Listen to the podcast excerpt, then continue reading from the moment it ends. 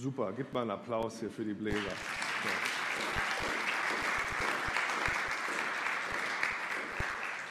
Wir könnten das jetzt mit einer Lola steigern, aber das lassen wir mal.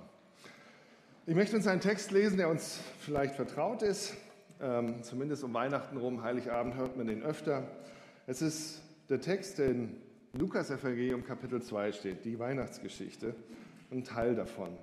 Und es waren Hirten in derselben Gegend auf dem Felde bei den Hürden. Die hüteten des Nachts die Herde. Und der Engel des Herrn trat zu ihnen und die Klarheit des Herrn leuchtete um sie. Und sie fürchteten sich sehr. Und der Engel sprach zu ihnen, fürchtet euch nicht. Siehe, ich verkündige euch große Freude, die allem Volk widerfahren wird. Denn euch, ja euch ist heute Heiland geboren, welcher ist Christus, der Herr, in der Stadt Davids. Und das habt zum Zeichen. Ihr werdet finden ein Kind in Windeln gewickelt und in einer Krippe liegen. Und alsbald war da bei dem Engel die Menge der himmlischen Herrscharen. Die lobten Gott und sprachen, Ehre sei Gott in der Höhe, auf Erden, Friede auf Erden bei den Menschen seines Wohlgefallens. Soweit der Text. Ich möchte noch beten und ja, wir sind einfach leise. Lieber Vater im Himmel, wir danken dir, dass du ein Gott bist, der nicht irgendwo da draußen rumschwirrt, der nicht irgendein Phänomen, eine erdachte Idee ist, sondern der der Schöpfer ist, der uns geschaffen hat. Wir danken dir, dass du so nahbar geworden bist, zu uns gekommen bist und ja, aktiv in unserem Leben mit dabei sein möchtest. Ja, mit freuen und mit leiden möchtest. Danke, dass du auch jetzt hier bist ich bitte dich, rede du zu uns durch dein Wort und durch die Gedanken und segne uns. Amen.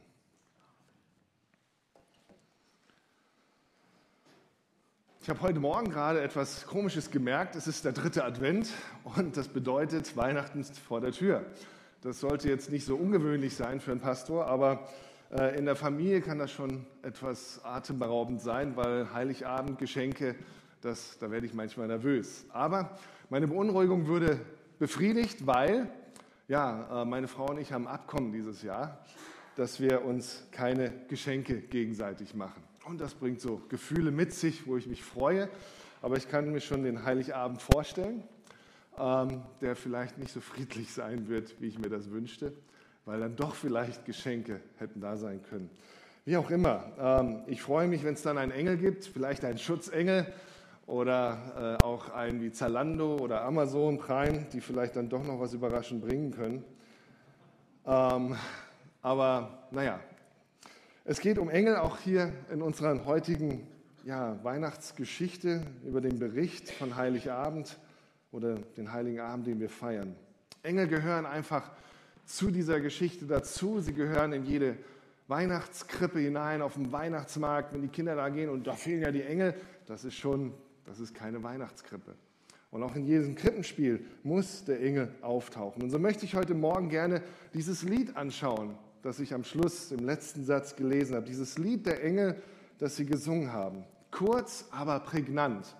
Ehre sei Gott in der Höhe und Frieden auf Erden, äh, Frieden auf Erden den Menschen, auf denen sein Wohlgefallen ruht.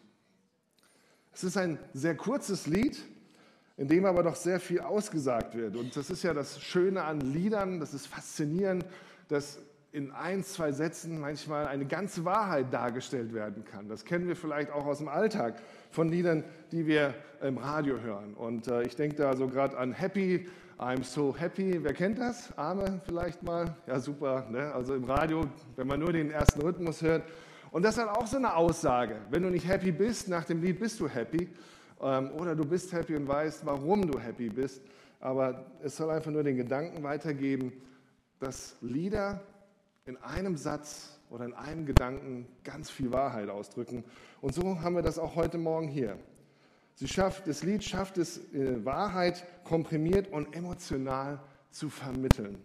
Und das ist genau das, was wir hier eben brauchen, in diesem kurzen Lied, das die Engel singen. Wahrheit, die sehr eben komprimiert ist. Und ich möchte gerne mit euch zusammen anschauen, was in dem Lied so drinsteckt, was für Wahrheit.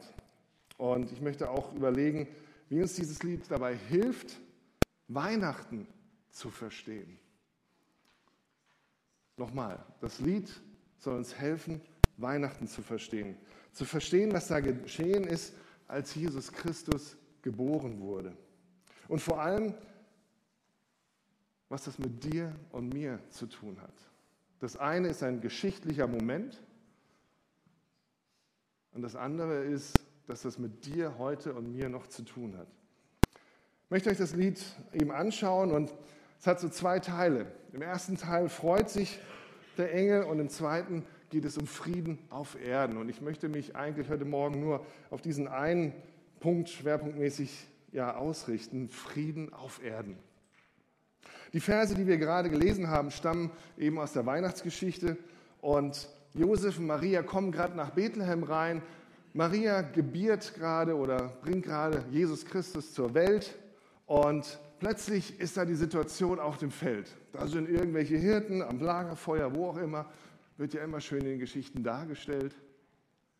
Und plötzlich kommen da Engel, ein Engel und erzählt ihnen was. Hör mal, passt mal auf, große Freude kommt da. Und das ist ein, ein besonderer Moment. Ich weiß nicht, wie es uns Hamburgern geht. Ähm, das höchste aller Gefühle, was wir heutzutage vielleicht manchmal haben, ist, wenn dann gelbe Engel vorbeikommen, wenn wir eine Panne haben. Aber letzten Endes ist das eine sehr herausfordernde Situation. Hier sind die Wesen gemeint, die Engel, die Gottes loyale, treue Diener sind. Leute, die keine andere Aufgabe haben, als das zu tun, was Gott ihnen direkt sagt. Entweder tun sie was oder sie übermitteln eine Botschaft, wie in diesem Fall. Die Engel singen ihr Lied und in ihrem Lied beschreiben sie, was die Geburt dieses Kindes mit sich bringt, was die Folgen von Weihnachten sind. Und sie singen im zweiten Teil eben Frieden auf der Erde für die Menschen, auf denen sie sein Wohlgefallen ruht. Wenn ich heute hier in Hamburg sage, dass ähm, ja, ein wichtiges Ereignis stattfinden wird, ich gründe eine Weltreligion, wir nennen sie Christentum, ja, und, und sage dann noch, ähm, die Folge von dieser Religion wird sein Frieden auf Erden. Ich sehe schon die skeptischen Blicke hier. Ne? Wovon redet der? Ne? Guckst du nicht Nachrichten, was die Religionen alle machen? Die sagen alle, wir wollen Frieden bringen, oder? Alle Religionen sagen, ja, wir bringen irgendwie Frieden rein und wir erleben es ganz knallhart, wie sie da welche Mittel benutzen, um das zu tun. Und doch bringt es keinen Frieden. Also, ihr habt schon recht, das ist irgendwie, wäre das komisch. Eine Religion wird gegründet und das soll Frieden bringen. Nee, das glaube ich auch nicht. Und das ist vielleicht eine nette Geschichte, vielleicht für das Krippenspiel, für einen sentimentalen und emotionalen Nachmittag in der Kirche bei einer schönen Adventsfeier. Aber mit der Realität hat doch Frieden bringen durch eine Religion nichts zu tun. Und ja, wir leben in einer Welt, die so weit von Frieden entfernt ist. Und sie scheint unzufriedener oder unfriedlicher zu sein als je zuvor. Deshalb lass uns nochmal genauer hinschauen, was hier mit dem Frieden eigentlich gemeint ist. Was ist dieser Frieden, den der Engel ankündigt, der da kommen soll? Was ist dieser Frieden, den Jesus bringt? Nun, wir haben festgestellt, es ist kein politischer Frieden. Das ist definitiv nicht. Nach der Geburt Jesu, nach Weihnachten, aller Krieg, alle Konflikte, alles Blutvergießen, das hat kein Ende genommen. Es ging weiter. Und deswegen ist das auch nicht mit gemeint, dass dieser Frieden in die Welt kommt. Jesus selbst sagt das sogar in Lukas 21, im, weiter in diesem Evangelium. Ähm, Erschreckt auch nicht, wenn ihr von den Kriegen und Unruhen hört. Diese Dinge müssen geschehen, bevor das Ende kommt. Ein Volk wird sich gegen das andere erheben und ein Reich gegen das andere. Also Jesus selbst sagt, ich bringe keinen Frieden, so wie wir uns das vielleicht wünschen. Auch nach meiner Geburt wird es Krieg und politische Auseinandersetzungen geben. Er ist sich sehr bewusst, dass das nicht der Frieden ist, der mit seiner Geburt gekommen ist. Es ist auch kein innerer Frieden. So viele von uns suchen ja den inneren Frieden, aber auch das ist es nicht. Bei Jesus geht es nur um das Innere, sagen manche. Und deswegen soll das kommen. Aber wenn ich an das Kind in der Krippe glaube, dann bekomme ich keinen inneren Frieden, wie so viele das sich wünschen. Ich komme da auch nicht zur Ruhe. Ich finde auch keinen Frieden in meinem Leben. Jesus sagt selbst in Lukas 12, meint ihr, ich sei gekommen, um Frieden auf der Erde zu bringen? Nein, sage ich euch, nicht Frieden, sondern Entzweiung, sagt Jesus, bringt uns auch noch. Das ist ja jetzt nicht so sehr viel mutmachend heute Morgen, oder? Von jetzt an wird es so sein, wenn fünf Menschen unter einem Dach leben, werden sich drei gegen zwei stellen und zwei gegen drei. Und das ist das jetzt wichtig, dass wir das hier richtig verstehen. Wenn Jesus sagt, ich bringe Entzweiung, dann meint er auch nicht damit, dass in seinem Namen gewaltsame Konflikte geführt werden sollen. Das meint er überhaupt nicht damit. Sondern dann meint er damit, dass der Glaube nicht nur Ruhe und inneren Frieden mit sich bringt, sondern dass es aufgrund des Glaubens auch Streit geben wird. Konflikte, Entzweiung, dass Menschen sich von einem anderen abwenden werden, weil er an Christus glaubt. Wenn es also weder politischer noch einfach der innere Friede ist, was ist dann dieser Frieden, den Weihnachten bringt? Hast du eine Idee? Wenn wir uns anschauen, was die biblische Hoffnung von Frieden ist, dann sehen wir im Alten Testament ähm, ein umfassendes Bild von Frieden. Nämlich, dass eines Tages ein göttlicher König kommen wird, der sogenannte Messias, ähm, und der sogar den Namen trägt Friedefürst. Das ist so das, was das Alte Testament an Hoffnung, an Frieden hat, dass da kommen wird, ein König.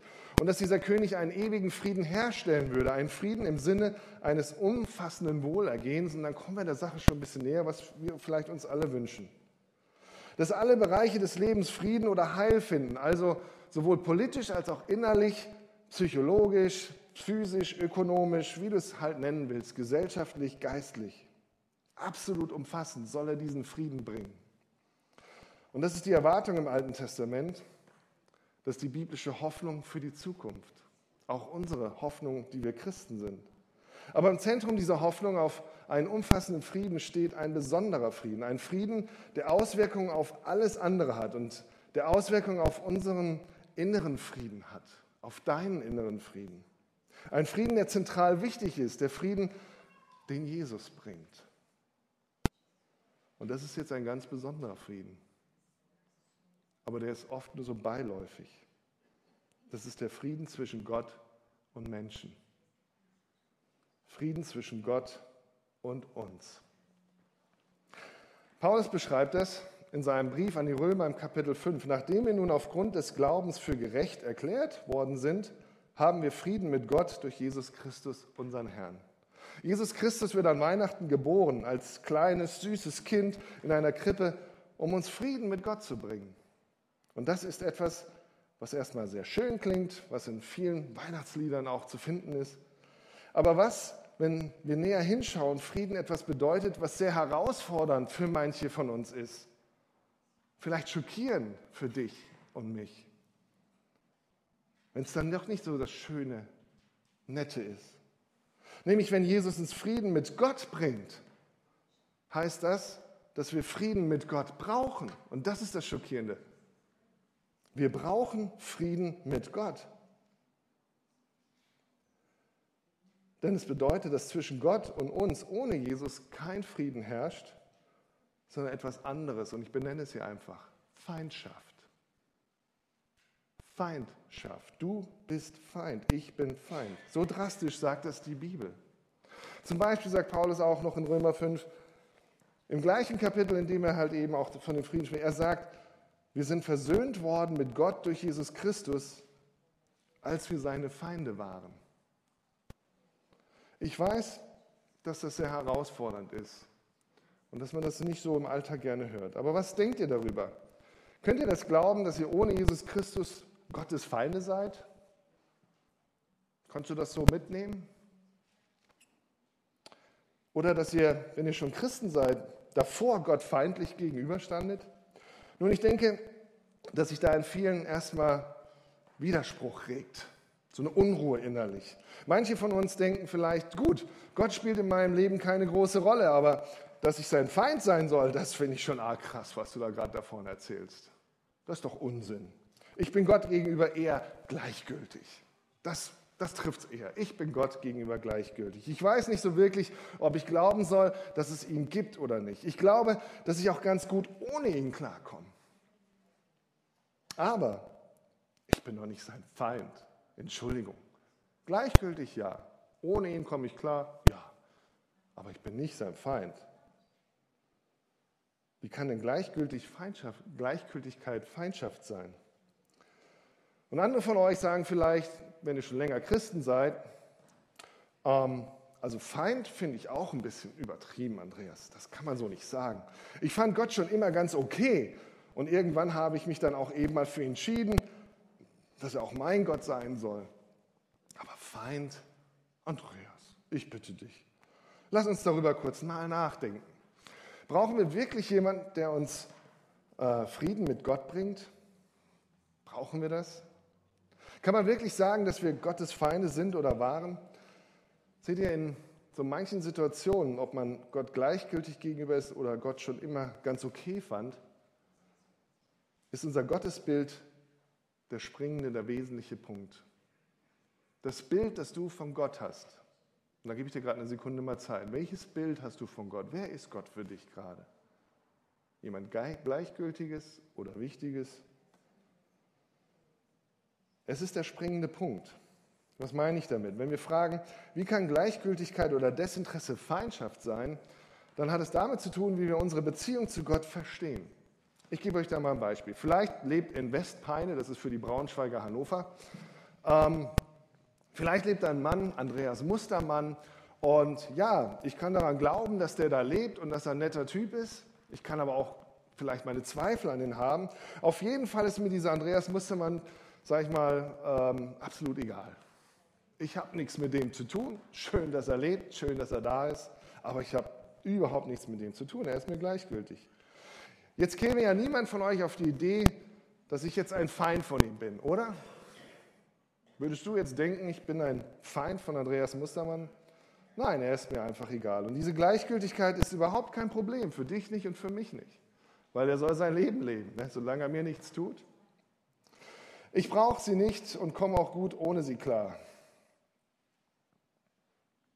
Nein, bin eine Zeile übersprungen. Dieser Andreas Mustermann ist mir gleichgültig. Aber jetzt kommt die Dynamik hinein.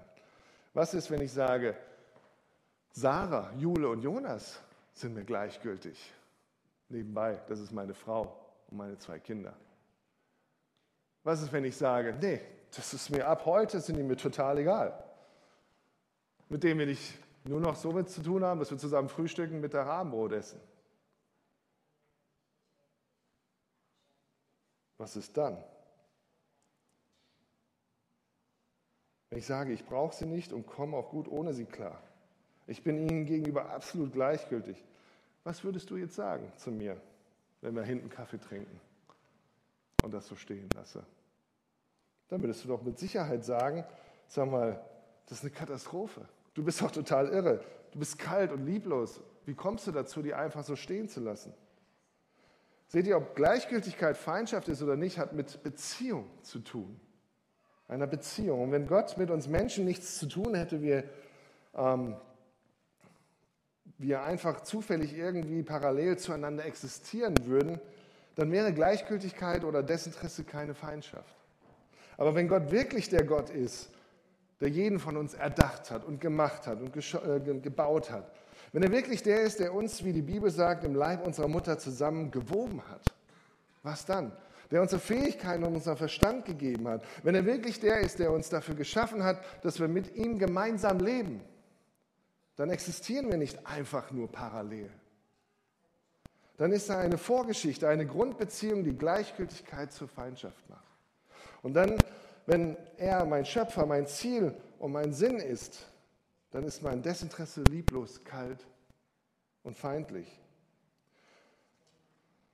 Seht ihr, wenn ihr sagt, das ist so spannend für die, die schon Christen sind, ich fand Gott schon immer ganz okay. Das war schon immer ein netter Typ, selbst bevor ich Christ wurde. Wie soll das mein Feind gewesen sein? Auch das hat mit eurem Gottesbild zu tun. Bevor ihr Christ wurdet und Jesus kennengelernt habt, fandet ihr da Gott wirklich okay? Fandet ihr ihn wirklich einen netten Typ? Gott, so wie er wirklich ist, in seiner Art, was fandet ihr okay an ihm? Seine perfekte Gerechtigkeit, die jeden eurer Fehler sieht? Fandet ihr das okay? Die Sünde, die ihn nicht akzeptieren kann, fandet ihr die okay? Fandet ihr seine perfekte Heiligkeit okay, die von euch ein absolut perfektes Leben fordert, die keine anderen Götter in eurem Leben duldet? Seine perfekte Gnade vielleicht, dass er selbst bereit ist, Leuten zu vergeben, denen ihr niemals im Leben vergeben würdet, wo ihr denkt, das ist doch unfair, dass dem jetzt vergeben wird? Fandet ihr das okay? Seine Allmacht und Allwissenheit, dass er uns selbst durch Situationen führt, wo wir denken, wie kann er das zulassen?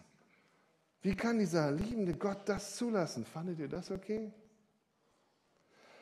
Wisst ihr, das ist so groß und überwältigend, ehrfurchtgebietend und manchmal so herausfordernd, das okay oder ganz in Ordnung. Das ist im Prinzip keine Kategorie für Gott. Fandet ihr wirklich diesen Gott schon immer okay oder fandet ihr einen Gott okay? Und jetzt kommt's, der sich eben um euch kümmert, immer für euch da ist und immer lieb zu euch ist. Der Autor von Narnia, C.S. Lewis, der hat mal gesagt, wir wollen keinen Vater im Himmel, sondern wir wollen einen wohlmeinenden Großvater im Himmel. Einer, der immer alles gut findet, was wir machen dem es auch egal ist, ob wir fünf Jahre nicht auftauchen und an Weihnachten kommen und um Geld fragen. Aber wenn der Gott, den wir doch immer okay fanden, eigentlich so ein wohlmeinender Großvatergott war, dann habe ich schlechte Nachrichten für uns. Dann war es nicht der wahre Gott. Dann haben wir den wahren Gott beiseite geschoben und ihn gegen ein verzerrtes Bild ersetzt. Dann wollten wir den wahren Gott nicht haben. Dann haben wir ihn ignoriert, ersetzt, zur Seite geschoben. Wir haben ihn feindlich behandelt. Die Engel zeigen uns in ihrem Lied, was Weihnachten bedeutet. Jesus bringt uns Frieden mit Gott. Einen Frieden, den wir brauchen, weil wir Gott nicht wollten. Jesus bringt volle Versöhnung, vollständige Heilung der Beziehung zu Gott, bedingungslose Liebe und einen Neustart. Das ist ein schönes Wort, Neustart. Wird so oft gebraucht. Er bringt uns Frieden mit Gott. Und das ist so der Kerngedanke in diesem Frieden auf Erden. Wir können uns jetzt auch den zweiten Teil so ein bisschen betrachten ich will das nur kurz anreißen. Diese Ehre sei Gott in der Höhe. Freude mit Gott. Freude der Engel. Vielleicht nur ein Gedanken dazu. Wenn Menschen erkennen, dass Gott nicht einfach nur jemand war, der okay ist, oder jemand ist, dass Jesus Christus der ist, der Frieden bringt, dann ist genau dieses Ehre sei Gott in der Höhe und die Freude, die die Engel singen und umjubeln, genau der Gedanke, dass die Engel und Gott sich freuen, wenn Menschen umkehren. Sie besingen das, sie bejubeln das und, und jeder Mensch, der umkehrt und sagt, Mensch, ich habe in Feindschaft mit Gott gelebt, aber ich komme zu ihm jetzt das wird mit einer riesen Party organisiert. Da ist ein, ein Trambom, das können wir uns gar nicht vorstellen. Und da wird auch kein Gott sein, der uns dann inspiziert und sagt, hm, guck dich mal an. Mit der Brille sehe ich nicht so gut, mit der Brille so wunderschön. Ah, du hast da ein paar Makel. Nee, Gott, der macht auch mit in dieser Party. Weil wenn du eine Feier organisierst, Nehmen wir mal eine Hochzeitsfeier. Wenn das Brautpaar so ganz miesepetermäßig da rumhängt, dann hat keiner von den Gästen Freude mitzufeiern, richtig? Also wenn du eine Feier, eine Party organisierst, dann wollen alle feiern. Aber wenn du Miesepeter bist, und deswegen das Schöne ist, die Engel freuen sich, weil Gott sich freut über jeden Menschen, der erkennt, dass er in Feindschaft mit Gott gelebt hat. Und sie freuen sich und vor allem Gott selbst freut sich. Und das Schöne ist, wir können ja so kommen zu Gott, wie wir sind. Aber wie bekommen wir das? Und das will ich noch mal kurz darauf eingehen. Wie können wir, wo, äh, wir, obwohl wir Feinde Gottes waren, seinen Frieden und seine Freunde bekommen, zu Menschen seines Wohlgefallens werden? Dass er richtig Freude hat. Und die Antwort liegt auch in der Geschichte. Warum singen die Engel? Weil Jesus Christus geboren ist. Wir bekommen Frieden mit Gott und Gottes Freude durch das Kind in dieser Krippe. Das mag für dich ganz komisch klingen, aber es ist so. Jesus Christus war der Einzige, der jemals im perfekten Frieden mit Gott gelebt hat. Er war Gott gegenüber nie gleichgültig. Er hat nie die wahren Gott zur Seite geschoben und durch ein verzerrtes Bild ersetzt. Nein, er hat Gott von ganzem Herzen geliebt und er hat in perfektem Frieden mit Gott gelebt. Er hat das Leben gelebt, das eigentlich jeder von uns hätte leben sollen. Er hat sozusagen das perfekte Zeugnis bekommen. Eine Eins mit Sternchen. Aber als Jesus am Kreuz gestorben ist, da hat er noch was gemacht. Und das hätte er gar nicht machen müssen. Eigentlich. Aber er hat die Feindschaft, unsere Feindschaft mit Gott, auf sich genommen. Er, der einzig Perfekte, der einzige in vollkommenem Frieden mit Gott gelebt hat, er trägt die Strafe für unsere Feindschaft. Er stirbt den Tod, den wir eigentlich hätten sterben müssen. Und schon die Propheten, Jesaja, da heißt es im 53. Kapitel, die Strafe liegt auf ihm, damit wir Frieden haben. Er trägt die Strafe für unsere Feindschaft, damit wir Frieden mit Gott bekommen können. Am Kreuz nimmt Jesus sozusagen unser Lebenszeugnis. Gut, drei plus, magst du vielleicht denken über dein Lebenszeugnis. Vielleicht ist in Gottes Augen eine 5 minus. Ich weiß nicht, wie mein Leben aussieht. Ich finde mich ja auch manchmal ganz toll. Aber er nimmt mein verkapptes Leben und macht daraus eine Eins mit Sternchen. Und da steht dann nicht mehr Feind Gottes oder nicht von Gott gewollt oder Gott weggeschoben. Er nimmt es und schreibt seinen Namen unter das Zeugnis und schenkt es uns und sagt, eins plus mit Sternchen. Und das Krasse ist, ich habe nichts dafür getan, außer mich zu Gott zuzuwenden, ihn in mein Leben zu kommen zu lassen. Als Jesus am Kreuz stirbt, schreit er, mein Gott, mein Gott, warum hast du mich verlassen? Und er verliert den Frieden mit Gott, er verliert Gottes Freude in diesem Moment, damit wir sie haben können. Die Freude Gottes und diesen Frieden. Und das ist das wahre Geschenk, das er uns macht. Das ist das Geschenk des Kreuzes. Das ist das eigentliche Geschenk von Weihnachten. Nicht damit wir noch ein weiteres schönes traditionelles Fest haben und Marketingstrategien machen, wie wir Geschenke weitergeben können und dann doch Unfrieden haben, sondern das eigentliche Geschenk ist, dass Gott seinen Sohn gab, der so makellos war und dann doch für uns den Frieden mit Gott hergestellt hat. Er hat ihn aufgegeben am Kreuz, damit wir ihn haben können. Für diejenigen von euch, die noch nicht wissen, was ihr zu Gott, wie ihr zu Gott stehen sollt, hier ist das Geschenk. Hier findet ihr Frieden mit Gott, wenn ihr an diesen Jesus glaubt. Aber dieser Frieden mit Gott ist nicht nur etwas, was eine Rolle spielt als Startpunkt des Lebens als Christ. Nein, sondern dieser Frieden mit Gott kann eine feste Grundlage in deinem, unserem Leben werden. Etwas, das Auswirkungen hat, gerade in den Situationen unseres Lebens, in denen alles andere als ruhig oder friedlich zugeht. Wie zum Beispiel in Sorgen oder Konflikten oder im Leid. Ein Beispiel. Horatio Spafford. Kennen die meisten weniger vielleicht, vielleicht der eine oder andere Musiker. Er war ein sehr erfolgreicher und prominenter Anwalt in Chicago in den 1860er Jahren. Und 1871 verlor er in einem großen Feuer ein großes Anwesen, das er gekauft hatte, und erlitt einen riesigen finanziellen Verlust. Zwei Jahre später fuhr seine Frau mit seinen vier Töchtern mit einem Schiff über den Atlantik nach Europa. Das Schiff sank und seine vier Töchter starben. Seine Frau überlebte und schickte ihm ein Telegramm aus England, in dem stand, Saved alone, allein gerettet. Und Spafford machte sich auf den, sofort auf den Weg. Er nahm das nächste Schiff, um seine Frau aus Europa nach Hause zu holen. Und auf dieser Schifffahrt, auf der er sozusagen an der Stelle vorbeikam, wo seine Töchter gestorben waren, schrieb er folgendes Lied.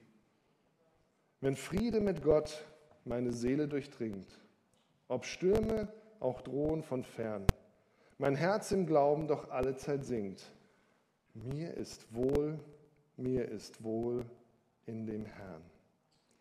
Nun lebe ich in Christus, für Christus allein. Sein Wort ist mein leitender Stern. In ihn habe ich Fried und Erlösung von Pein. Meine Seele ist selig im Herrn. Im englischen Original sagt er das sogar noch schöner. Im Tod wie im Leben wirst du deinen Frieden in meine Seele flüstern.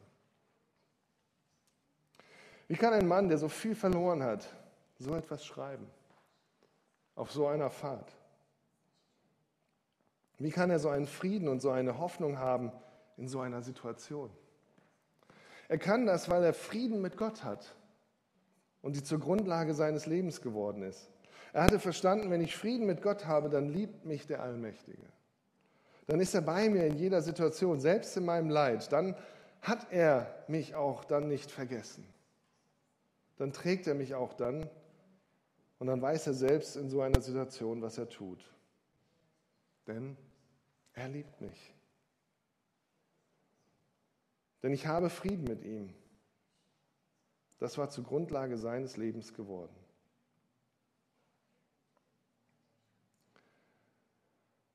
Wenn ihr von Sorgen beladen seid und keinen Frieden finden könnt, weil ihr euch fragt, wie wird die Zukunft werden? Wie wird morgen sein? Werden wir finanziell versorgt sein? Und ich kann da ein Liedchen von singen. Ihr habt Frieden mit ihm. Das heißt, er, der die Welt in seiner Hand hält, wird euch nicht vergessen und wird euch nicht alleine lassen. Oder wenn ihr trauert, wenn ihr Leid erlebt und alles andere als Ruhe und Frieden habt, ihr habt Frieden mit Gott. Auch wenn das natürlich nicht alle Fragen beantwortet und nicht alles so löst, wie man sich das gerne hätte, heißt es doch, es ist nicht gegen euch und er wird sie nie, und es wird nie sein, sondern er wird bei euch sein und euch halten und tragen. Oder fällt es euch schwer, selbst Frieden zu schaffen, zu vergeben, Konflikte zu beenden, dann schaut auf den Frieden mit Gott, wie er eure Feindschaft vergibt, wie er euch in den Arm nimmt, obwohl ihr ihn nicht wolltet. Hier ein kleines Beispiel. Wir haben ja oft, wir sehen den Terror da draußen, die Gewalt. Aber ich sehe ganz viel Terror auch in den Familien in unserer Stadt. Ganz viel Unfrieden zwischen den Partnern. Und das ist so eine Verheißung, dass wenn du an Gott glaubst, stell dir eine Welt vor, in der du lebst, ich lebe und wir glauben an das, was Gott hier sagt. Und wir haben Frieden mit Gott. Für mich ist es oft so, dass ich im Alltag dann mich zurücknehmen muss, wenn ich schaffe, mich zu kontrollieren und meinen Mitmenschen vergeben kann. Nicht, weil ich ein Held bin, sondern weil ich weiß, wie sehr mir vergeben wurde von Gott. Weil ich weiß, wie fehlerhaft ich noch funktioniere, weil ich weiß, wie viele Dinge noch schief laufen und andere genügend Gründe haben, auf mich einen Hass zu haben oder Unfrieden zu haben. Lass uns den Frieden mit Gott, lass uns die gute Nachricht nicht vergessen, sondern zum Zentrum unseres Lebens machen, gerade in den Zeiten, in denen es bei uns nicht friedlich ist. Jesus Christus wird an Weihnachten geboren, um uns Frieden mit Gott und Gottes Freude zu bringen. Hast du das, diesen Frieden? Wenn nicht, dann möchte ich dich ermutigen, nimm das Geschenk an. Was er für euch getan hat. Und wenn ihr schon habt, dann lasst das mehr und mehr zur Grundlage eures Lebens werden. Das wünsche ich euch. Amen.